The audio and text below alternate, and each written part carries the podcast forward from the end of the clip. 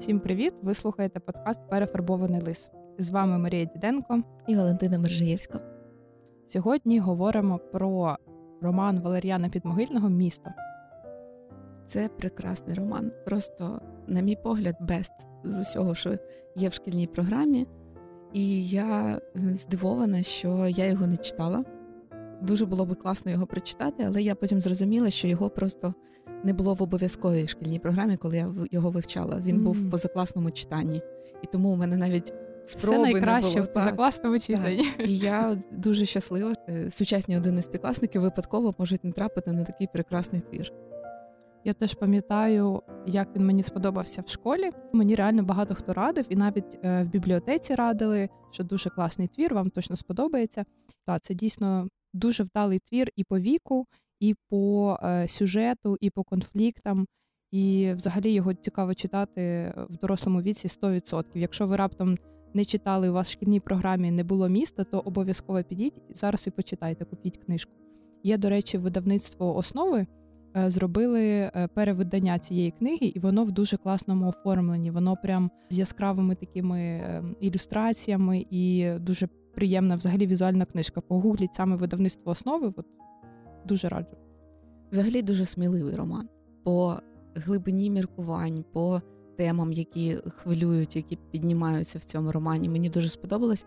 Я, чесно кажучи, навіть не уявляю, як його розбирають вчителі з учнями в школі, тому що ну реально дуже сміливий твір.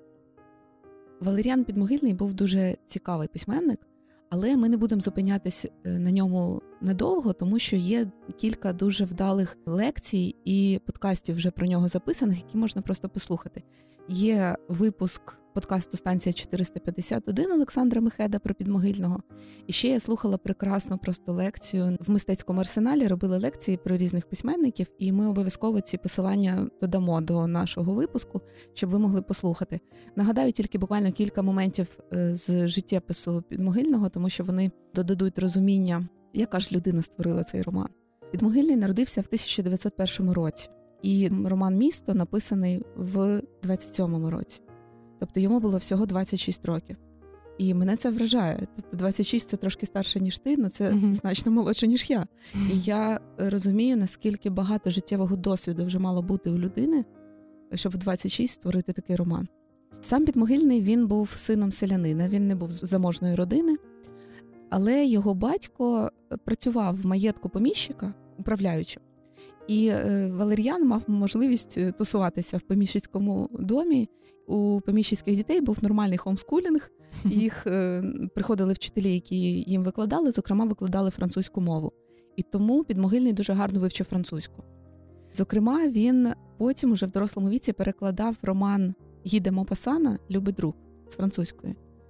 І саме сюжет цього роману спровокував підмогильного написати місто. Він ніби його зробив перепрочитання, переніс в українські реалії.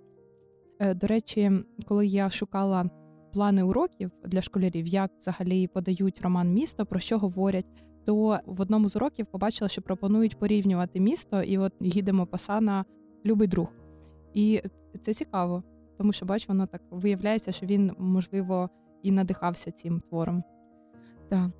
А взагалі він дуже рано почав писати. Він ще в шкільному віці почав писати пригодницькі оповідання і публікував їх в якомусь шкільному журналі під псевдонімом Лорд Лістер. В цьому такий трошечки є підлітковий пафос, але все одно це дуже прикольно вже в такому ранньому віці почати писати. І перша збірка його оповідань називалася теж дуже прикольно Твори Том Перший. Оригінально. Тобто у людини явно були великі плани на життя. Він явно думав, що буде і том другий, і том третій. Але отут, власне, надзвичайно боляче відчувати те, як це життя за цими планами і цією талановитістю обдарованістю було обірване уже в 30-ті роки.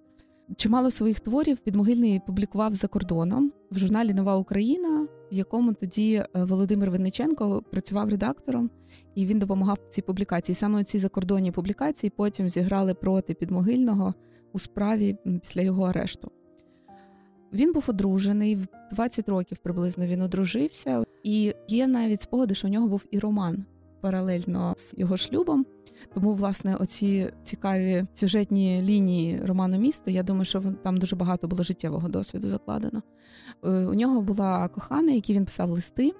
Довгий час ці листи у неї зберігалися, вона ними дуже дорожила, але він не зміг покинути дружину, яка на той час була вагітна. Він залишився з нею.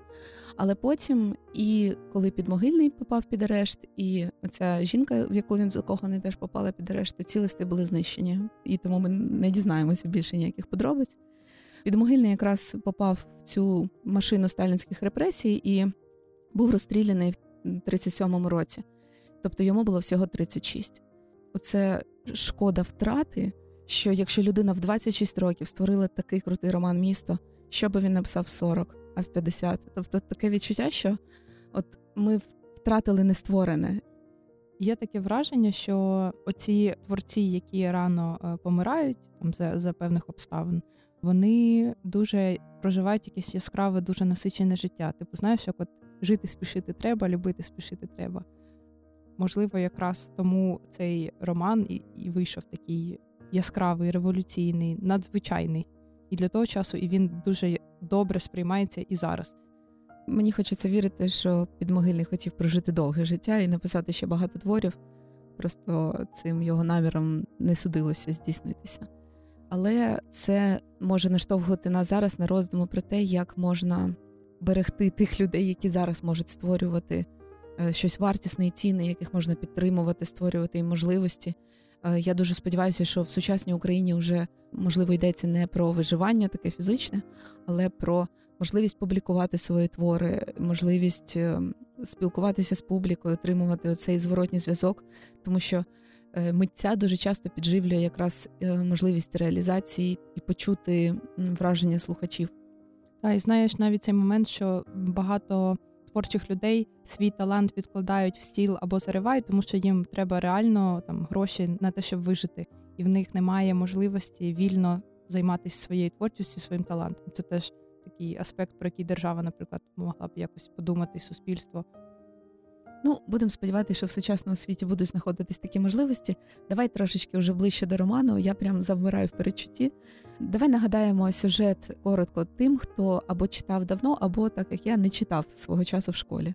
Якщо ви збираєтесь читати, то тут можуть бути спойлери. 25-річний Степан Радченко на пароплаві вирушає з села у Київ, щоб вступити до університету. Мета повернутися в село, щоб нести до нього освіту і прогрес, щоб завоювати і зробити своїм зрусифіковане українське місто, щоб влити в нього свіжу селянську кров, ліквідувати антагонізм між українським містом і селом. Так пафосно, прям цитати з тексту, як він про це каже. Разом з ним їдуть його односельці Надійка, яка подобалася Степану, і Левко, старший хлопець, який вже навчався в Києві на агронома. Степан оселився на Подолі у старого крамаря Гнідого. Дядько Степана домовився про кімнату, але виявилось, що парубок житиме у столярній майстерні, фактично в хліві з худобою. Степана це обурило, але грошей в нього не було. Парубок склав екзамени, вступив до університету і отримав стипендію. Він навідувався до Левка і Надійки, яка мешкала в квартирі з кількома сусідками. І от якраз в гостях Надійки Степан знайомиться з міськими юнаками, і вони всією компанією йдуть на літературну вечірку. Степан зачарований богемною атмосферою, оплесками та читанням письменників. На ентузіазмі він пише оповідання про свою бритву. Нею полонений повстанець викупився з Денікінського полону, а потім повернув її собі, бо того солдата було вбито. І важлива цитата: долю своєї бритви він підніс до історії громадянської війни, зробив її символом виборюваної влади. Підписав свій твір більш благородним, на його думку, ім'ям Стефан Радченко чи Стефан. Свій твір він вирішив понести почитати критику Світозарову, якого побачив на вечірці. Критик навіть не захотів говорити з парубком. Потім Степан йде гуляти з Надійкою і, не контролюючи образу і приниження, грубо притискає її. Дівчина злякалася, а Степан сказав, що немає більше почуттів до неї, і покинув її. Гнідий запропонував Степанові перейти жити в будинок на кухню в обмін на допомогу по господарству. Уночі до нього почала приходити дружина гнідого, яку парубок став називати Мусінька. Про їхні стосунки пізніше дізнався син хазяїнів Максим. Він вчинив бійку і пішов з дому. Пізніше ми дізнаємося, що Максим став пояком, почав поводитися дуже розпусно і цинічно. В університеті Степан досяг високих успіхів у навчанні. Йому запропонували посаду секретаря бюро спілки Робземліс, а згодом професор порекомендував його на посаду лектора з української мови на курсах для держслужбовців. Професор Вигорський потоваришував Степаном і розіслав його оповідання по журналу. Пізніше Степан заробляє вже багато грошей своїм письменництвом і йде від гнідих, покидає мусінку і спалює свій старий одяг. Починає жити з товаришем Борисом. Згодом дізнається, що Борис одружився. Дружиною Бориса виявилась його Надійка. Степанові оповідання починають друкувати. Він знайомиться з містянкою Зосею, з якою починає зустрічатися. Степана приваблює її така непередбачуваність, дитячість, невгамовність і, як він каже, містянськість. Дівчина навіть називає його божественний. Потім Степан навіть запропонує їй одружитися, але на наступний день передумує. Розстається він з Зосею на вечірці і одразу починає залицятися до інших жінок. Там вже знайомиться з балериною Ритою з Харкова, і в них починається роман. Пізніше Степан все ж намагається знайти Зосю і попросити пробачення, але дізнається, що вона наклала на себе руки. Збірку Степана друкують і надсилають великі гроші за це 350 карбованців. Парубок кидає навчання, викладання мови і вирішує присвятити себе письменництву. Потім він починає заробляти вже і змінює, накопичує гроші і навіть змінює квартиру. Здобуває певну славу і визнання в письменницьких кругах. Степан починає писати великий твір про людей, але робота все не йде. Вирішує знайти надійку, але розчаровується. На зустрічі розуміє, що вона змінилася. Тепер вона заміжня і чекає на дитину. Для Степана це було таким шоком, обуренням, якимсь е, гнівом. Але е, він бере себе в руки, е, гуляє по вулиці і зустрічає свою знайому красуню Риту. Він зізнався їй в коханні і, окрилений, осягнув, що головна його мета життя це літературна творчість. Він летить до себе додому, відкриває рукопис і продовжує писати свій роман про людей.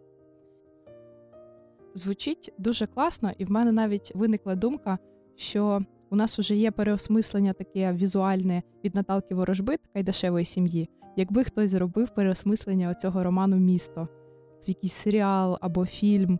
Я думаю, що з цього вийшов би ну неймовірний серіал. Просто та мене дуже вразило, як в книжці детально описана рефлексія героя. В дуже багатьох ситуаціях якісь моменти там сексуальної взаємодії, чи його цієї літературної праці, наскільки він детально описує ці всі кроки, або якихось явищ, які відбуваються навколо там про кіно, наприклад, шикарний відступ про те, як е, впливає на людей кіно, як на нього впливає кіно.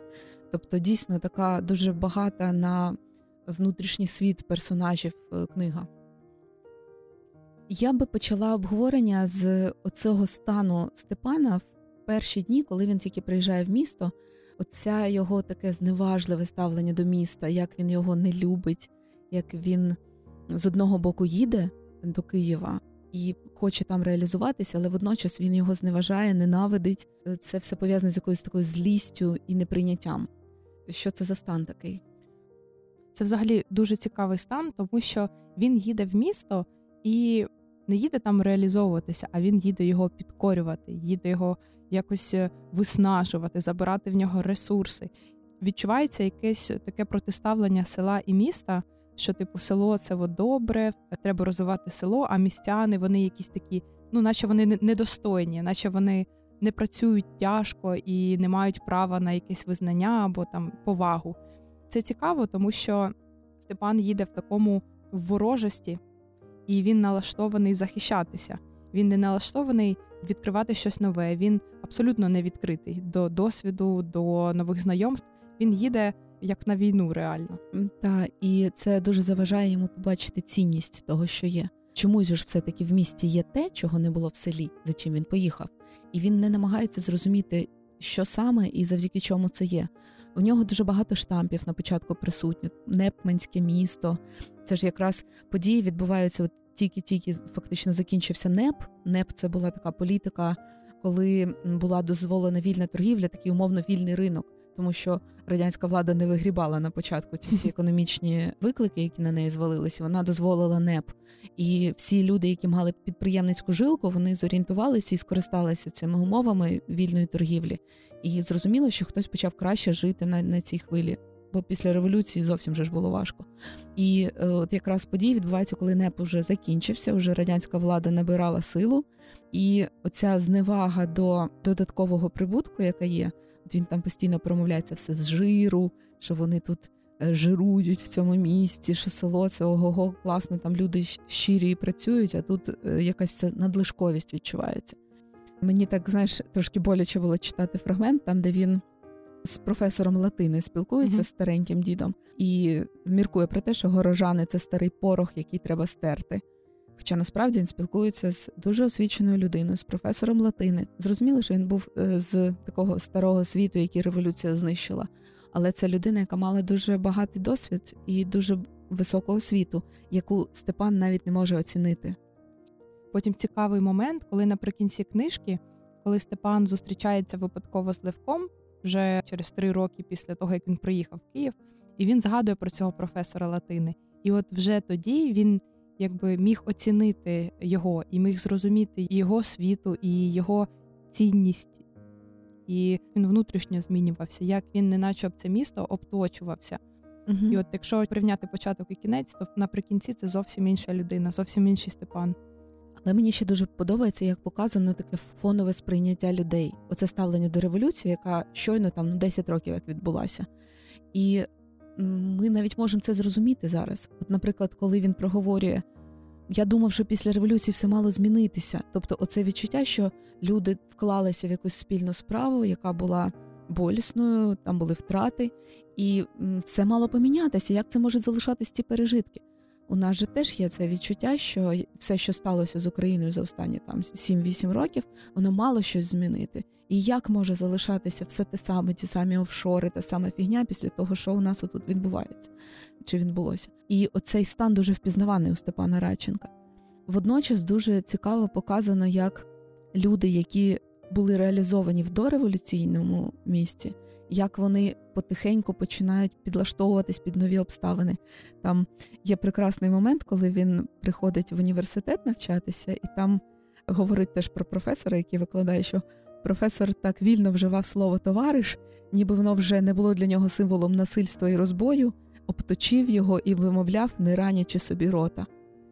Така метафора Чудово. глибока. Ну просто реально, ми ж вже знаємо, хто робив революцію що це був пролетаріат, люмпен-пролетаріат. Це були грубі неосвічені люди, які руйнували оцей попередній світ, в якому була нечисленна група, але оцих от освічених людей, і вони дуже постраждали. Їх було знищено в революцію і в подальші роки. І товариші, як символ розбою, е, дивовижно, як цю книжку дійсно могли надрукувати в ті часи, правда? І виходить, що вони ж руйнували світ, який для них був чужим і цей світ був для них загрозливим. Я не згодна з тим, е, що от наприкінці Степан завоював місто, і місто посміхнулося йому у відповідь. Взагалі з цим не згодна. Я не відчула, що він полюбив місто, що він став своїм в місті, що він його підкорив взагалі. Для мене це залишилось е, таким відкритим питанням. Бо, як на мене, то це все ж не завершена історія. Абсолютно незрозуміло, що було б зі Степаном далі особливо знаючи, що він займається в українізації, тобто mm-hmm. його кар'єра була пов'язана з українізацією. Він викладав на курсах, а ми знаємо, чим закінчилась українізація і що було потім. Тому, в принципі, ми вже просто з точки зору історичного досвіду ми можемо передбачити, чим це все закінчилось. Просто сам факт того, що от нема в цьому завершеності і однозначності, і в цьому великий плюс. От Весь шарм цього твору. Що Степан далі він міг зламатися ще. Він не настільки зміцнився, щоб протистояти місту і протистояти взагалі будь-яким навалам. А він все ще був такий дуже хиткий. Мені здається, от в цьому якраз і криється проблема сприйняття міста як того, що треба підкорити, з чим треба протистояти. Це ж не єдиний спосіб е, сприймати як щось велике. Жодна людина сама по собі, по окремості, вона не може протистояти великій силі місту, чи там руху якомусь, чи суспільству набагато конструктивнішим поглядом є, коли ти сприймаєш це як стихію, певно, як море. Ти знаєш, як кажуть, справжній серфер ніколи з хвилями не бореться. Якщо ти виходиш воювати з морем, воно ніколи тобі не підкориться. Ти можеш вловити його Ловити хвилі. хвилі. Да. Ти маєш стати частинкою цієї стихії для того, щоб серфити. І от мені здається, що якби Степан від початку був налаштований не на завоювання і підкорення, якби він був налаштований на оцей серфінг, відчути, які тут течії, е, де тепліше, де холодніше, коли вдало буде почати оце сходження на хвилю, то він би легше вписався в цей ритм. Причому мені здається, що десь всередині роману у нього з'являється цей стан, коли він починає відчувати місто. От там він символічно спалює одяг. Він явно відмовляється від цієї метафори підкорення і завоювання, тому що місто воно значно більше, воно як стихія. Взагалі дуже часто використовується цей прийом, може уставлений стереотип, коли хтось з провінції їде в велике місто, і обов'язково треба його підкорити, завоювати, показати, який ти. Але ж насправді, коли ти вливаєшся в цю культуру великого міста, ти розумієш, наскільки ти в цій культурі малесенька рибьошечка, яка лише якось прибилася по течії, запила в цей здоровенний океан, а ти там весь цей час жив в акваріумі. І це був класний акваріум. Ти був чи була найяскравішою рибонькою в цьому акваріумі. Всі інші рибки тебе знали. А тут ти опиняєшся в морі, в океані, і де є такі самі рибки, як ти, є риби ще більші, ще яскравіші, і тобі важливо якось і не втратити себе, і знайти своїх, і навчитися, як ти кажеш, дійсно ну, плисти в цьому, розуміти якісь правила. Тому що якщо ти цілеспрямовано йдеш проти цієї системи, то вона дійсно тебе ламає, і будь-які невдачі для тебе сприймаються більш гостро. Так само, як у Степана, будь-які конфлікти, відмови, недомовки, і коли в нього щось не виходило, він на це реагував ну надзвичайно гостро. Він розставався з дівчатами, він робив там якісь неприємні речі іншим людям. Він злився, він був обурений, він там починав всіх ненавидіти. Тобто він реально з цим не справлявся. Е, це знаєш, трохи нагадує це відчуття, що Степан вважав себе співмірним світу, от що він бореться зі світом. А допустити думку, що світ не крутиться навколо тебе, що він нормально обійдеться з тобою чи без тебе, оце, мабуть, дуже складне відчуття. Дійсно, коли ти був в центрі уваги в маленькій спільноті, там в селі умовно, і потім ти попадаєш в величезний простір. Просто прийняти те, що світ не обертається навколо тебе, це непросто. Але чим швидше це відбувається, тим краще ти можеш потім знайти свою течію, свою хвилю, е, на якій ти будеш плисти, і яка дозволить тобі реалізуватися. По-хорошому, заради чого їхав Степан в місто? Бо там більше можливості, більше варіантів реалізації і втілення якихось своїх задумів. Він навіть ще тоді не знав, яких. Тільки прибувши в місто, він намацав цю стежечку, якою йому цікаво було рухатись. Я розумію Степана, бо в мене були в житті такі ж схожі відчуття. Е, я, хоч і там навчала в школі в місті недалеко від Києва, я в Київ постійно їздила. В мене друзі тут були. Тобто не було такого ну, якогось розмежування. Київ для мене не був чужим якимось дуже містом. Але коли я в школі навчалась, у мене був свій такий е, м'якенький мікроклімат. Е, в мене там дуже високі оцінки, постійно якісь олімпіади, і там всі мене знають. І я в класі була такою я з усіма дружила, я була як як сир в маслі, як то кажуть. І коли я вступила в Могилянку, я дуже сюди хотіла, і в мене було таке натхнення, я чекала цього дня. І перші два тижні для мене були дуже складні, тому що не тому, що мені щось не подобалось, а тому, що я побачила, що я не одна, тому що в усьому університеті купа людей, які не просто такі ж, як я, які ще розумніші, ніж я, які ще там крутіші, ніж я. Е, мають там більше досвіду, більше якихось цікавих навичок, одягаються краще, мають більше друзів, більш комунікабельні. І оцей момент, коли ти розумієш, що ти був певний час в якійсь своїй маленькій акваріумі в цій шкарлупочці. Є дійсно кілька варіантів реакції на це. Звичайно, що це сприймається досить болісно, тому що це такий перший, як перша хвиля, яка тебе може знести. І якщо в тебе немає дійсно фундамента, на який ти можеш спертися, в собі, то тебе може отак от викинути на берег цю рибку, і не всі рибки потім назад можуть якось дострибати до цієї ж води. Були навіть моменти, коли я там додому приходила і плакала кілька разів. Нічого страшного не сталося, але оце внутрішнє відчуття, що ну, місто таке велике, і світ такий великий, і тобі в ньому треба знайти якесь своє місце. Я його дуже близько якось сприймала, дуже е, ранилася об це. Але я спілкувалася зі своїми одногрупниками, почала спілкуватися з там іншими студентами, якісь студентські організації, ще якісь там зустрічі. І воно потрошку ти починаєш розуміти, з ким тобі ближче, до кого пристати. І коли ви дійсно там ці дві рибки вже вдвох, то е, вам легше, ви можете один одному допомагати, якось і разом знаходити собі там ще інших цих рибок. Знайшла інший акваріум, да. було комфортно. І кожен раз ти типу, тобі здається, що ти в морі, а це виявляється, що це просто більший акваріум. І ти і ти отак перестрибуєш, перестрибуєш, і коли тобі вже цей акваріум маленький, то е, це означає, що тобі вже треба і, наступний. Да, і знову буде це відчуття, що а, я там був класний, я тепер да. знову. Прикольно. Я хочу тоді теж проговорити своє відчуття, тому що мене зачепило Радченко на початку, як він говорив про місто. Справа в тому, що я киянка, я народилася в Києві, живу тут з народження. І я дуже люблю це місто. І мені образливо було читати оці варіанти, про те, він хоче прийти, його зламати. Я розумію, що це 100 років назад місто він описує, але все одно я ж розумію, що зараз безліч людей так само приїжджає в Київ з бажанням його підкорити. І тобто для мене це мій світ, мій затишний, якому мені добре, я його люблю. І я зараз не буду розглядати те, що роблять забудовники з Києвом, тому що це окрема історія. Але саме ставлення, оце, що місто треба підкорити, поставити на коліна, якось підігнути під себе. Мені некомфортно про це було читати, тому що мені подобається жити в злагоді з своїм містом. Я відчуваю, як воно мене підживлює. От я зараз осени гуляю по прекрасним київським вуличкам, і я відчуваю, як я прям насичуюсь силою від нього. От я зрозуміла, з чого народжується це відчуття агресії до тих, хто приїжджає, воно народжується у відповідь на це бажання підкорення. Тому що я не проти поділитися цим приємним переживанням, яке у мене народжує місто. Ну, якщо є повага від тих, хто сюди приходить, якщо вони будуть цінувати його так само, як я. Якщо вони вламуються для того, щоб його підігнути під себе, я не хочу. От, от в цьому є е, неприйняття. Тому мені здається, що якщо от зараз ці питання міграції вони в усьому світі актуальні, якщо е, люди приїжджають в новий простір з повагою до традицій, які є в цьому місті, з якоюсь уважністю до культури, з обережністю, з цим зчитуванням правил, які тут влаштовані. І мені здається, якщо буде такий симбіоз, ті, хто приїжджають в великі міста чи в іншу країну, у них буде чуйність до місцевих. І вони будуть розуміти, що вони приїжджають в їхній простір, то тоді місцеві будуть відкривати свій світ.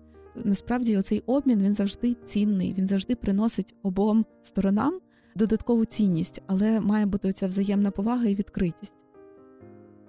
Але я себе зловила на тому, що Степан Радченко в мене викликає дуже суперечливе відчуття. Е, як одні його риси мене просто захоплюють, так інші дратують. Хм. От, е, Неоднозначний персонаж. Дуже точно. неоднозначний, але дуже цікавий. От реально об нього можна дуже багато про себе зрозуміти, які його вчинки тригерять, на які у мене, наприклад, немає імунітету, на які його прояви. Но його ставлення до роботи мене реально захоплювало.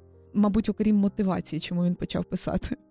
Пам'ятаєш, коли вони прийшли в літературний клуб, і він побачив, як ці всі письменники там виступають, і він почав їм заздрити. Uh-huh. Він хотів собі цієї слави, він хотів, щоб на нього йшла увага. Хоча я допускаю, що це нормальна мотивація для початку, але мені просто більш близьке це захопитися. Знаєш, коли хтось читає твір, і ти офігіваєш від того, що він робить, і ти от від цього захвату теж хочеш щось таке пережити, і це робиш. Ну, заздрість це подібне переживання, тільки трошки негативно забарвлене, її болісніше переживати. Ти знаєш, як є класний український подкаст простими словами, і в них в першому сезоні випуски були про різні емоції. Ми теж залишимо посилання. І там дуже класний випуск про заздрість. І наскільки для мене після цього випуску заздрість почала ну реально грати іншими фарбами, тому що завдяки заздрощам ми розуміємо, чого ми дійсно хочемо. Тобто він же хотів не стати письменником, він хотів отримати славу і визнання. А бути письменником це був всього лише єдиний спосіб, який він побачив в цей момент. І оце дуже прикольно. І ця лінія вона ж тягнеться протягом всього роману, і не можу сказати, що він дійсно знайшов своє покликання бути письменником. Він просто досяг майстерності, тому що це, це був для нього єдиний е, очевидний шлях, щоб отримати славу і багатство. Але він не був геніальний, він не був талановитий. Знаєш, коли людина не може не писати. Ну ми ж не знаємо, про що він написав цю там повість про людей в кінці. Можливо, це був геніальний твір. Просто розумієш, які його твори були класними, от ті, які він писав з власного досвіду. От це оповідання про бритву, те, як воно там описане, от я б чесно сама почитала ото оповідання про перипетії цих національно-визвольних змагань, чи в його трактуванні це вітчизняної війни там, mm-hmm. чи революції, тому що це був його життєвий досвід.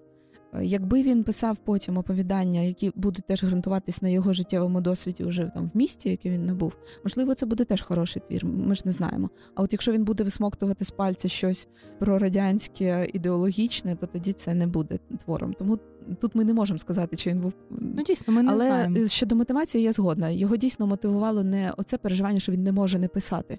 У нього це був інструмент в його саме творчості мені що сподобалося, те, як він, наприклад, перечитував класиків. Да? Тобто, от він зрозумів, що йому не вистачає цих знань, і він сідав і методично працював. Оце його розпорядок дня, який він витримував. Людина могла себе простроїти в те, щоб приходити в робочий режим і дуже ефективно працювати. Геніально просто. І е, ще мені дуже сподобалось, пам'ятаєш, коли йому запропонували надрукувати його твір і сказали, що це має бути стільки то друкованих аркушів. Угу. Він такий, чорт, я не знаю, що таке друковані аркуші. Поліз, розібрався, почитав. У нього дуже професійний підхід саме до роботи.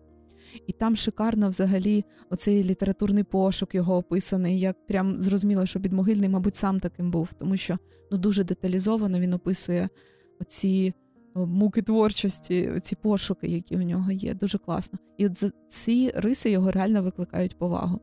Но коли він приносить свій рукопис якомусь там критику Світозарову з відчуттям, що він мусить підтримати новачка, ти прийшов з вулиці, ти ніхто, хто тобі що винен? Оце відчуття, що світ йому вже щось винен. Mm-hmm. Боже, як я так складно переживала ці моменти. До речі, я не пам'ятаю в якому випуску, але ми з тобою говорили вже про цей момент, що зараз багато початківців, молодих людей часто пишуть там відомим експертам: там гляньте, оцініть, і, і навіть не не комунікуючи там якось вічливо, ні тобі здрасті, ні тобі до свидання, а просто в лоба. Типу, ось почитайте. Або, наприклад, ось мій роман на 150 сторінок. І да. якби у людини купа часу читати твій роман. У мене теж колись таке було. А може, ти почитаєш мій там твір? Я думаю, ну мені нічого робити, давай. І цей твір був такий поганий. Він був ну ніякий, просто жах. Він мені розкаже, що я готуюсь видати його там якомусь видавництві. Дай мені фідбек. І, е, звичайно, я дала чесний фідбек, але він був це була не похвала. І уяви, що ця людина в цей момент відчувала те, що відчував Степан Радчин. Критик, цей книжний хробак, яке право він мав так казати, цей панський тон. І у Степана виникають думки про помсту. Він уявляє, як він б'є. Він просто е, хотів вдарити цього критика за те, що він йому не приділив часу. І це відчуття власного безсилля, ненависть до всього, що було від нього вище. Ох, це сильні переживання на те, що його потреба не була реалізована, злість нормальна реакція. Е, ні, ні, нормальна. Але Просто ненависть. у нього не злість, у нього гнів. Угу. Тобто у нього лють. Оце знаєш дуже сильний афект. Е, знову ж таки, читавши про Валеріана Підмогильного, то його це якраз і цікавило. Його якраз цікавило дослідження таких ефективних станів, коли крайнощі, коли це розгойдується. Можливо, він ловив злість, наприклад, у себе відчував, але він навмисно її в персонажа докручував до такої надмірної реакції, щоб дослідити, а як, як же ж з цим жити далі. І він, до речі, Степан, до речі, постійно е, так діє на будь-який промах він реагує дуже от в такому ефекті. Дійсно, коли він потім з Надійкою бачиться, і він Надійку дуже грубо з нею поводиться. Е, я би, до речі, про цей момент дуже радила поговорити в школі з підлітками, тому що там якраз у цей момент він же не просто грубо з нею поводиться. Mm-hmm. Я виписала собі ці дві фрази. Ну там так так, трошки неоднозначно написано. Там насправді, однозначно, він... на мій погляд, написано ага. пристрасть роз'ятрена злобою та приниженням. Тобто він на цій емоції злості угу. він е, відчував до неї відразу до Надійки в цей момент і відчував свою владу над нею, і хотів, щоб вона корилася. І що потім фраза? Мені здається, дослівно написано: придушена німим тягарем його тіла, що подвоїло її і пронизало дотор, mm-hmm. доторк холодної трави до голих стегон. Тобто, ну, на мій погляд, там очевидно, що він зробив. І мені здається, що це важливе питання проговорити, при тому, що Надійка його любила. І, можливо, вона він б йому і так віддалася, але він реально просто ну це на межі з зґвалтуванням було те, що тут описано. І це якраз про цю тему, яка зараз дуже активно піднімається в обговоренні про відчуття кордонів, про вік згоди, про можливість сказати ні. Угу. От Надійка з очевидністю не мала оцих навичків, як зупинити отакий натиск. І е, це зовсім не було пов'язане ні з пристрастю до неї, ні з потягом. Це було виміщення якихось своїх нереалізованих амбіцій. І на місці вчителя я би дуже радила обговорити цей момент, що треба було зробити надійці в цей момент не сидіти і жаліти його там чи якось співчувати, треба було валити. З такої взаємодії нічого хорошого не буде. І потім вже все закінчилось погано, коли вона плаче. Припини, якщо не припиниш, я піду, ти винна, ти сама винна. Клас. Тобто сцена, мені здається, ідеальна для обговорення. Я тільки не знаю, чи вистачає у вчителів підготовки, щоб обговорити цю тему на такому реально глибокому рівні. Знаєш, так до цього треба дійсно бути готовим, тому що в школах, е, де досі на уроці основ здоров'я розділи про е, секс, про згоду дають почитати додому. Так. Це і так і залишиться. Я розумію. А як би ти з підлітками mm-hmm. поговорила от про цей момент? Я думаю, що спробувати е, побудувати обговорення, починаючи з того, які взагалі у вас емоції. Що ви думаєте про це? Чи це ок, чи це не ок? Чому? І просто спробувати згенерити разом.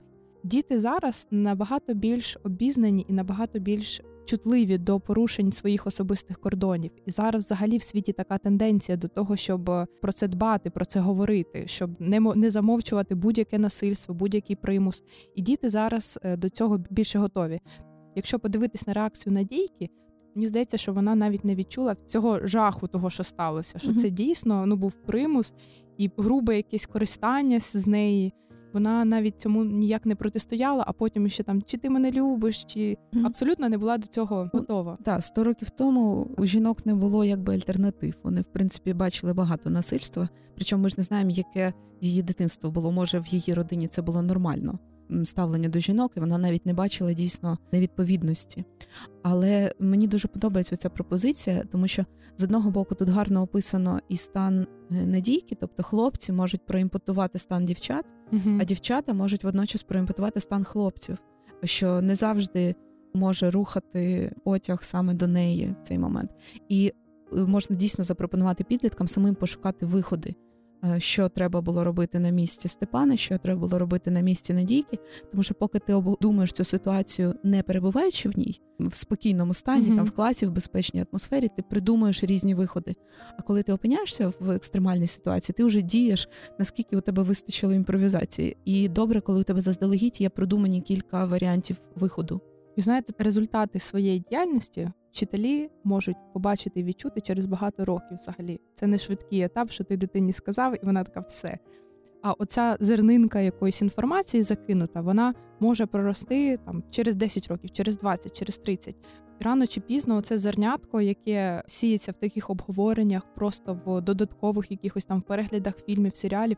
Навіть, наприклад, чому підлітки дуже люблять дивитися фільми і серіали, тому що вони вчаться також, вони дивляться на чужий досвід, і оці зернятка в них теж закладаються. І коли є якась схожа ситуація, у них більший набір інструментів, як вони можуть діяти. У них не так, як в надійки, лише один варіант. А вони знають, що буває отак, а буває ще по-іншому, а можна зробити те і те. І просто чим більше ми з ними говоримо про ці способи реагування, тим більше у них можливостей. І тим, наприклад, тим захищеніше вони будуть. В англійській є таке no is a full sentence, що ні, це вже повне речення і не потрібно там розказувати, пояснювати, а чому ні, а чому не хочу, і ще щось. Просто ні, достатньо. uh І так само, е, що поки е, інша людина не сказала ну точно так, то ну це може вважатися насильством до тих пір, поки не було чіткої згоди. У мене ще було колись откровення. Варіант, що ти можеш сказати ні, коли ще нічого не почалося. Е, він якось був в свідомості присутній, тобто ти можеш від початку відмовитись. Але те, що ти можеш відмовитись на будь-якому етапі uh процесу, це для мене було свого часу откровенням, коли я це збагнула, що дівчина може сказати ні на першому побаченні, може сказати ні, коли вже прийшли до нього в квартиру, може сказати ні, коли вона вже гола, може сказати ні, навіть уже безпосередньо в процесі сексу, можна сказати ні, я передумала, я не хочу. Я цього не хочу, можна зупинити це. Чомусь є такий стереотип, що чоловік себе не контролює, mm що у нього якби немає е, самоконтролю. Чи, типу, і рухає ним тільки одна емоція. Да, ну насправді це ж трохи м, спрощення, якби моделі психіки. Да, це не дуже приємно, якби зупинятися, коли ти вже там маєш якийсь намір чи щось таке. Але е, це цілком можливо. Тобто, можливо, я не знаю, дихальні практики якісь потренувати. Хлопці, потренуйтеся, щоб у вас були важелі керування своїм тілом. Ви ж не біороботи якісь, ви можете собою керувати. І знаєш, коли ще є таке обговорення відкрите там між хлопцями і дівчатами, це дозволяє ширше побачити взагалі всю ситуацію. Якщо всі діляться своїми думками і там якимись е, емоційними переживаннями, то тоді ми ж краще розуміємо один одного. І Так само можна поговорити, якщо не про це, то обговорити різні реакції на стрес. Чому, наприклад, у Надійки була така реакція? От вона завмерла, бо є там три типи реакції на стрес: бий, біжи і замри. І у деяких людей, там, наприклад, така, як у Надійки, замри, у деяких бий, як у Степана, коли він одразу якби агресує відповідь, а в деяких біжи. Люди, які уникають будь-яких там конфліктів, розмов. І теж, коли ми про це говоримо з дітьми, вони можуть подумати, хоча б задуматися, як мінімум, про те, а як я реагую, який у мене тип реакції. І це вже їм дасть більше інформації, розуміння себе самих і розуміння оточуючих. Вони можуть краще знаходити і спільну мову, і ну, взагалі більш емоційно свідомі стають. Але давай поговоримо про хороше щось. Давай поговоримо про гарні описи сексу, які є в цій книжці. Мене трошки обурює те, що усі жіночі образи подаються в аналізі цього роману як просто елементи реалізації Степана Радченка. І в школі про це говорять. Це просто шок. Типу, що Надійка це уособлення його там сільського життя, його мрій там на майбутнє, і все таке. Мусінька Тамара Васильівна це його е, там намагання підкорити місто, перше якесь здобуття досвіду якогось і такі. От Зося це уже його якби е, становлення в якості містянина, і Рита балерина це типу як вершина того, що він підкорив місто. Це просто жесть. Він кожного разу, вибачте, поводився з ними як мудак, і ніхто не будує обговорення довкола того. Інша інша людина це інша людина. Да, І так. вони абсолютно зміщають фокус, збивають. Типу, от як же наш Степан, головний герой, досяг свого. А вони не думають про те, що це стосунки з людьми, і mm-hmm. як він ці стосунки глобально будує. Так, мені оцей момент з Надійкою, і потім з Зосією там теж такий момент був. Він коли вирішує не бути з людиною, ну не бути mm-hmm. з жінкою, він ніби ставить стосунки на паузу. Вона там ніби залишається вся в його в очікуванні його і буде чекати вічно. Він там іде, реалізовує якісь інші свої наміри і фантазії, потім повертається, і вона має його ніби чекати, так ніби нічого не було. Так. Типу, що це взагалі таке?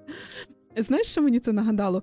Е, знаєш, це от дуже рання криза дитяча, коли дитина закриває очі, угу. і здається, що світ зникає, якщо вона закриває ну, це, очі. Це не криза, це типу е, особливості сприйняття да, просто да, дитячого. Да. І оцей перехід, коли людина починає усвідомлювати, що від того, що вона не дивиться, світ не зникає, там продовжує щось відбуватись. От таке відчуття, що глобально у Степана Радченка цього не відбулося. Він думає, що світ рухається тільки в тому місці, на яке він кидає свій погляд. Це дійсно так. Взагалі, якщо говорити глобально з психологічної точки зору, довкола чого можна будувати обговорення про там Степана як про персонажа і про місто з точки зору копінг стратегій. Копінг стратегії це способи впоратися зі стресовими ситуаціями. Вони можуть бути здорові, такі, що допомагають пережити стрес, і нездорові, які, наприклад, людину можуть зруйнувати всередині або там погіршити стан. Для Степана це ж був стрес, тому що він виходить кардинально змінює своє життя. Він переїжджає в інше місто, він живе в хліві спочатку, він намагається досягнути чогось, намагається навчитися. Тобто ну реально багато стресу. І для того, щоб з ним впоратись, він обирає непродуктивну таку копінг-стратегію. Він обирає виміщувати свою злость і агресію, і оці всі нереалізовані емоції, бажання на інших людях. І це одна з найбільш нездорових стратегій, тому що Якщо дивитись в далекоглядній перспективі, е, він залишиться один. І не факт, що, наприклад, з Ритою в нього все складеться, тому що в нього в фантазіях, як ти кажеш, є оця штучка, що я там, якщо я дивлюсь на світ, от тільки на те, що я дивлюсь, оце існує. А все, все, на що я не звертаю увагу, або там ставлю на паузу, так воно і буде. Він е, схильний різко обривати стосунки. Він уже потім, через кілька років, може згадати: ой, я, мабуть, комусь зробив боляче. Ще у нього є е, відчуття, що за все можна вибачитись. Да. Це мене вразило. Зоську він ну реально. Ой, хочу знайти е, вибачитись. Е, да, я піду, я вибачусь. Є деякі речі, за які не можна вибачитися. Тобто дещо ламається назавжди, і ти вже це не можеш виправити. Причому я не впевнена, що от ситуацію з Зоською він це збагнув. Я хотіла сказати, що мені здається, що з Ритою у нього може вийти. Я тобі поясню, чому. Е, Мені здається, що у нього кожна наступна жінка була трошечки більш віддалена він насправді ні з ким не може бути разом. Степан. От Надійка, у нього з нею було найбільше спільного. У них було схоже дитинство, схожі умови життя. Весь початок життя у них був спільний, і вона була надто поруч для нього, тому і він її дуже швидко відштовхнув. Наступна була Мусінька. Це був дуже класний варіант, тому що вона була з одного боку вся його, а з іншого боку, він ніколи не зміг без неї одружитися, і вона мала завжди певну дистанцію з ним. І от те, що пам'ятаєш, там навіть описано, що він йому подобалось, що вдень вони поводяться дуже офіційно. Потім була Зоська, яка ти пам'ятаєш, вона його до себе не підпускала перший час. Причому найкращі у них стосунки були тоді, коли вона його тримала цим стеком на відстані. Mm-hmm. І на початку мені Зоська взагалі страшенно подобалася. Е, там в їхніх стосунках теж було багато стереотипів проговорено. Наприклад, дівчина, щось дістаючи від хлопця, стає щось винною. Там прям проговорені деякі моделі, які можна обговорювати після прочитання.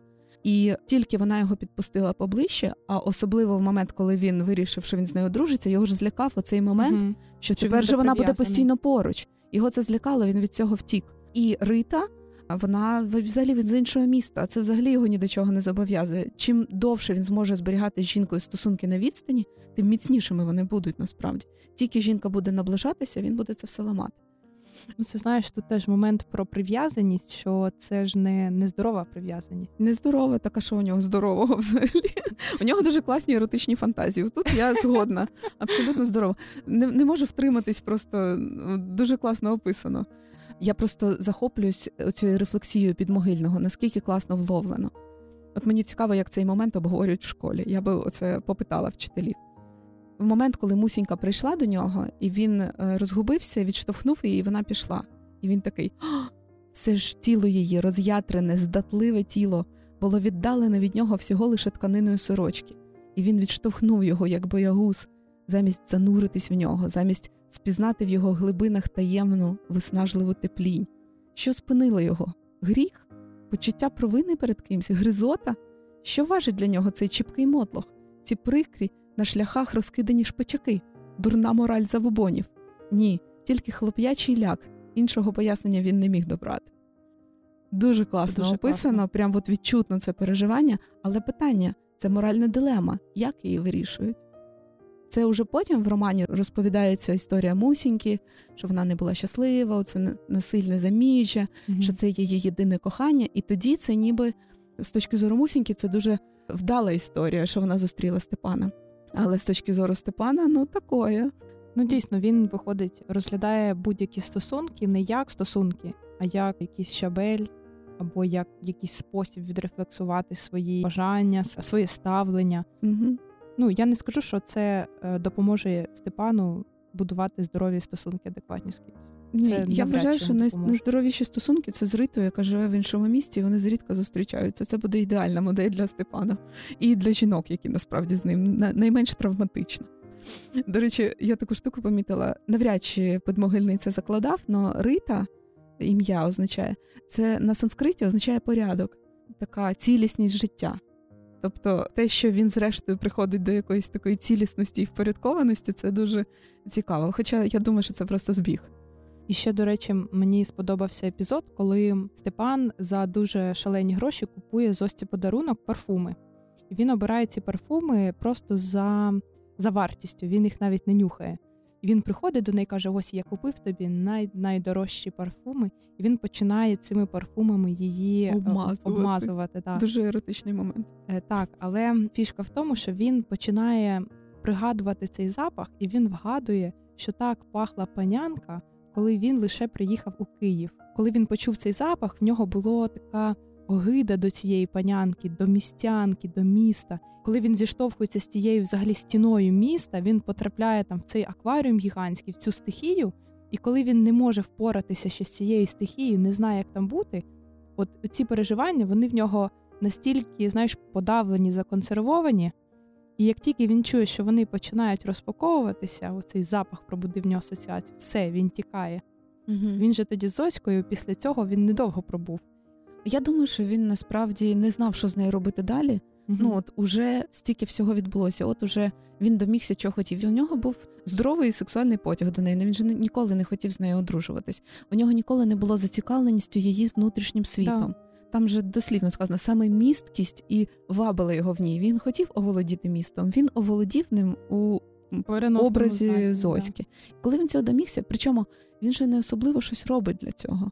Там і вона шукає квартиру, на якій вони зустрічаються, і він приходить, вона його навпаки починає обтяжувати в якийсь момент. Йому вже по розкладу вона не вписується в його насичене життя. Але ти знаєш, що ця зміна ставлення до міста, вона теж дуже класно там описана. Що на початку у нього агресія до міста, а потім є класний абзац, бо місто своїм розгоном і шумом зворушує людину без міри гостріше, ніж лоно природи, ніжністю краєвидів і безладною грою стихій, покликаних будувати нову природу, штучну, а отже, досконалішу. Цікаво, як да, да, це класний абзац. реально початок ХХ століття він все створене людиною сприймав як більш цінне, ніж природнє. А ми зараз перебуваємо в протилежній фазі. Ми зараз все органічне, природне сприймаємо як більш цінне, ніж штучне. Правда? Є да, таке відчуття. Зараз, до речі, ще ж тенденції навіть там в містобудуванні такі, що е, надихаються природою, там цими листочками, як вони побудовані, які ці там екосистеми. І угу. якби від цього відштовхуються. Це прикольно дуже пульсує, як угу. ніби ми одна крайність, потім інша, одна інша. Ми зараз просто на протилежному кінці. Цілком можливо, що нас потім знову, ну от як людство, як суспільство перехилить в протилежну фазу, коли ми знову будемо е, штучно створеним захоплюватись більше, ніж природнім. Ще хочу про одяг поговорити, бо він відіграє дуже символічну роль в цьому романі. Багато описів, до речі, одягу. Дуже такого... багато, причому саме Степанового одягу. Да. І взагалі одяг сприймається як е, проекція якась душевна. По одягу, наче можна зрозуміти стан, можна зрозуміти якийсь бекграунд людей. От да, важливо роль І те, як він ставиться до нього. От пам'ятаєш, у нього на початку у нього штани, в яких тільки одна кишеня. Угу. Чому? Тому що кравець економив тканину. Тобто одразу зрозумілий оцей весь світогляд людей, які живуть в просторі, де зручність людини неважлива. За неї не готові заплатити навіть ну скільки там цієї тканини треба на ще одну кишеню. Це ж не цілий відріз, да? ну навіть цього шкода, щоб людині було зручно. Тобто, все утиснене до неможливості.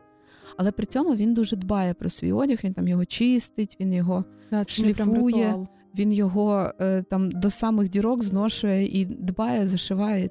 Потім він е, спалює, він прощається з своїм минулим, купляє собі одяг новий. І там у нього потім буде період, коли він довго навіть не встигає там його зашивати чи щось таке. Тобто його настільки захоплюють події життя, що він не встигає. Ну у нього є чіткий перехід, коли він спочатку одяг перестає сприймати просто засобом від холоду, а покращенням і поліпшенням. Тобто він сприймається як символ певного статусу. Це знаєш, ще може чим більше він зливається з містом, тим більшу вагу для нього е, має одяг. Бо коли він приїжджав, що це його обтяжувало, те, що треба якось так, виглядати, так. щось там прасувати, а потім він розуміє, що наскільки це от уже стало його частиною. Мені здається, тут взагалі є дуже глибока думка. Я теж ще один абзац, е, бачиш, скільки цитат сьогодні, е, виписала, просто не змогла втриматись. І справді секретар бюро прийняв його вельми ласкаво і висловив своє глибоке задоволення з приводу його елегантного вбрання. Ви ж розумієте, сказав він, що поки українці не навчаться добре вдягатися, вони не будуть справжньою нацією, а для цього треба смаку. І грошей, додав Степан. У людини зі смаком гроші завжди бувають, зауважив секретар. Прикольно. Скажи? Да, дуже. І для мене це не про одяг, це про естетичне виховання, про відчуття смаку, про відчуття цінності, це про цю надлишкову нематеріальну складову. Це те, що потрібне не для виживання. Для виживання одяг потрібен для холоду, а естетичне стиль, оце все це все додаткова вартість. Це те, за що люди в місті готові платити, а в селі ні. І це дійсно є таким дуже формотворчим моментом. Як людина може думати про якийсь стиль, якісь прикраси, якийсь там підбір аксесуарів, якщо у людини там нема за що їсти, або нема чим заплатити за квартиру, або от якісь такі питання, які її заземляють. Ти знаєш, мені це дуже говорить взагалі про цінність життя. Угу. Смак до життя. Да, Коли Тільки важливо кожен день, який ти живеш. Це важливо.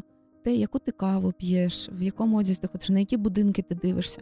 Не тільки має бути практична складова, не тільки захист від холоду має бути, має бути естетичне задоволення від цього.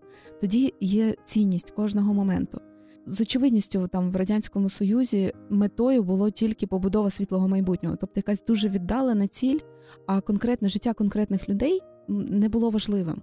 От мені здається, що якраз оцього переходу нам зараз потрібно добрати це хороше життя кожної окремої людини. Оце звертання до цінності кожної особистості, кожного життя. Це ж саме оцей момент відображається в пам'ятаєш, це світове дослідження цінностей Інгельхарта там, де є шкала цінності виживання і самовираження. От цінності виживання це одяг тільки від холоду. Ну тільки з'являється потреба самовираження, щоб все в тобі було досконало, щоб все відповідало твоєму образу, щоб твій стиль життя він же виражається не тільки в тому, які професійно ти реалізуєш цілі. Та який в тебе характер, як ти спілкуєшся? Як ти спілкуєшся з людьми? Це все це все є великими складовими. Не, не можна створювати прекрасний вірш, якщо ти живеш в тришаках. То має бути якась гармонія. Причому не обов'язково воно має бути все дороге. Е, стиль це не завжди про бренд, це просто про якусь допасованість, доречність, відчуття того, що поєднується, що ні, якоїсь гармонійності. Тобто, і це дуже складно виховати. І оця фраза про те, що у людини зі смаком гроші завжди бувають, це дослівно, це е, дослідження цінностей, що найбільш щасливі і заможні країни ті, в яких цінності самовираження є дуже вагомими. До речі, якщо поспостерігати за тим, як люди одягаються в різних країнах, то можна трошки більше зрозуміти про їхнє, про їхній світогляд. Наприклад, якщо ми беремо там, Францію, то е, у Франції ж не одягаються дуже вичурно. У Франції там не носять на кожен день золото, там перли, якісь прикраси. А Франції дуже як такий елегантний шик, дуже простий, але дуже такий вільний, який підкреслює елегантність. І французи вони ж так і до життя ставляться. От дуже просто і дуже невимушено якось так. Багато що толерують, до багатьох речей ставляться з повагою, з прийняттям, не заперечують. Якщо, наприклад, зараз подивитися на Данію, по стилю дуже помітна оця потреба в самовираженні саме. Тому що зараз е, якраз всі, якщо брати там модні дослідження, то зараз в топі стиль оцей данський, не не такий скандинавський, як дуже простий, коли там елегантність, мінімалізм. А от саме в Данії зараз як пішла мода, культура на дуже незвичайні речі, які в той же час дуже практичні. Тобто данські жінки ходять в таких класних пишних сукнях на кожен день різнокольорових, але при тому, наприклад, балансуючи з якимись грубими такими черевиками, і вони виглядають в цьому як люди, яким важливо самовиражатися, які вміють і балансувати між стриманістю і увагою. Що може заважати цьому? Чому у нас це не є поки що проявлено? Тому що у нас є досі така зневага до людей, наприклад, багатих. Е, вважається, наприклад, недоречним вдягати якісь дорогі речі. Як Я думаю, тут питання не в дорогих речах, тому що можна стильно вдягатися дуже економ варіантом. Насправді мені здається, просто є якесь невідчуття, що це важливо якась невідчуття ну, цінності та, цього. Та. Типа і так же ж нормально. Або, наприклад, є відмінність в тому, як люди вдягаються вдома, коли вони просто вдома, і до них ніхто в гості коли не приходять прийде. гості. І коли приходять да, гості. Да. От ми показуху чомусь робимо, коли хтось прийде, ми вдягаємось. А так, а так ми можемо ходити в драних штанах. І оце хріново. Ти ж живеш в кожну мить, живеш кожен день, і тоді, коли на тебе ніхто не дивиться, ти продовжуєш жити своє життя. І ти вибираєш, воно буде красивим чи воно буде в плямах і з відтягнутими колінками? Це так, як Степан, ставимо на паузу. Типу, угу. коли ми вдома, ми ставимо на паузу, одягаємо драні штани і думаємо, що це на нас ніяк дуже не класна практика. Я періодично собі таке влаштовую. Мені це дуже подобається, коли вдома, коли нікого немає, я нікого не чекаю гостей. Я люблю їсти з ножем виделкою, наливати собі вино в гарний келішок. Конкретно цей день я хочу прожити красиво. І оце дуже прикольно. Це коли це не є чимось неважливим. Те, як виглядає твоя машина, чи як виглядає твій будинок, воно може бути недороге. Воно питання не в тому, щоб навпаки, у нас є крайність пустити пафос, цей навпаки, пустити пил в очі, купити дорогу машину, яку ти не можеш отримувати. Ні, не в цьому річ. Питання просто в тому, щоб все було допасоване. Неважливо, як ти виглядаєш, важливо, що всередині. Є ж така установка. А як же люди зрозуміють, що в тебе всередині, якщо вони навіть візуально, наприклад, до тебе ніколи не підійдуть? Угу. Це... Тому що просто не ну, не считають те, що в тебе всередині. Не пам'ятаю, де така фраза, але дуже класна. У тебе ніколи не буде можливості справити друге угу. перше враження. Словом, твір дуже сильно підштовхує до роздумів. Ну мені здається, я знайшла, де Степан Радченко пережив найбільше осяяння свого життя теж прочитаю цю фразу. Він зрозумів, що люди різні. Зрозумів це так, як усе відоме можна зрозуміти, коли розуміння приходить у серце вістрям, коли блисне воно співучим зерном з під давнього лушпиння слів. Ба не зрозумів, а збагнув, як любов можна вчути, кохаючи, а білі розпачі порив можна дізнати, переймаючись ними і забуваючи, яку кожному з них приділено назву. Люди різні. Він передчував це, а тепер знав, передбачав, і це стало дійсністю. От це, мабуть, найбільше усвідомлення, яке його осяйнуло. І завдяки цьому, мабуть, він змінився так впродовж роману. Навіть не знаю, як е, прокоментувати, бо сильна цитата. Коли відбувається цей інсайт, осяяння таке, от коли знаєш зрозуміти і збагнути. Підмогильний описав не тільки оце усвідомлення, що люди різні, його пронзал. Він описав, як він це відчув. У нас же дійсно є дуже багато такого, що тобі багато разів вже хтось казав. Ти вже це 500 книжок прочитав, але поки ти цього не прожив, поки це не стало твоїм власним досвідом, для тебе це просто слова. Ну в якийсь момент ти попадаєш в ситуацію, і воно дійсно і тебе як блискавкою пронизує. Так ось що це малося на увазі, так ось що мені казали. Оце ці зернятка, про які я казала. Ці зернятка, які вчителі і батьки мають отак, от просто кидати, кидати. Вони не ростуть, але треба продовжувати. Бо якщо цих зерняток нема, то не станеться оцього проростання. Коли потраплять в таку ситуацію, вони не зрозуміють, до чого це було. Не відбудеться оцього осяяння. Воно контакти не зійдуться, не зімкнеться. Ох, дуже якесь у нас насичене вийшло обговорення. Дуже класний твір. Радимо читати. Читати і перечитувати, бо, наприклад, для мене в 11 класі не всі сенси були зрозумілі і не все відкрилось. Ми сьогодні говорили дуже багато про реакцію на стрес, про цю агресію, яка виникає у відповідь. Говорили про сексуальні стосунки і взаємодію, про те, як можна про неї говорити. Говорили про переживання суспільних криз, наприклад, революцій, про цінність світу іншої людини. Про про самореалізацію, і про естетичне заздрість. виховання. Слово, ми торкнулись дуже багато тем, і здається, що можна було б говорити ще дві години, і було б про що. Але на цьому будемо завершувати. Підписуйтесь на нашу сторінку, слідкуйте за новими випусками. Якщо хочете підтримати нас, то будь ласка, доєднуйтесь до Патреону patreon.com. Ваші внески допомагають нам продовжувати і не спинятися. До зустрічі!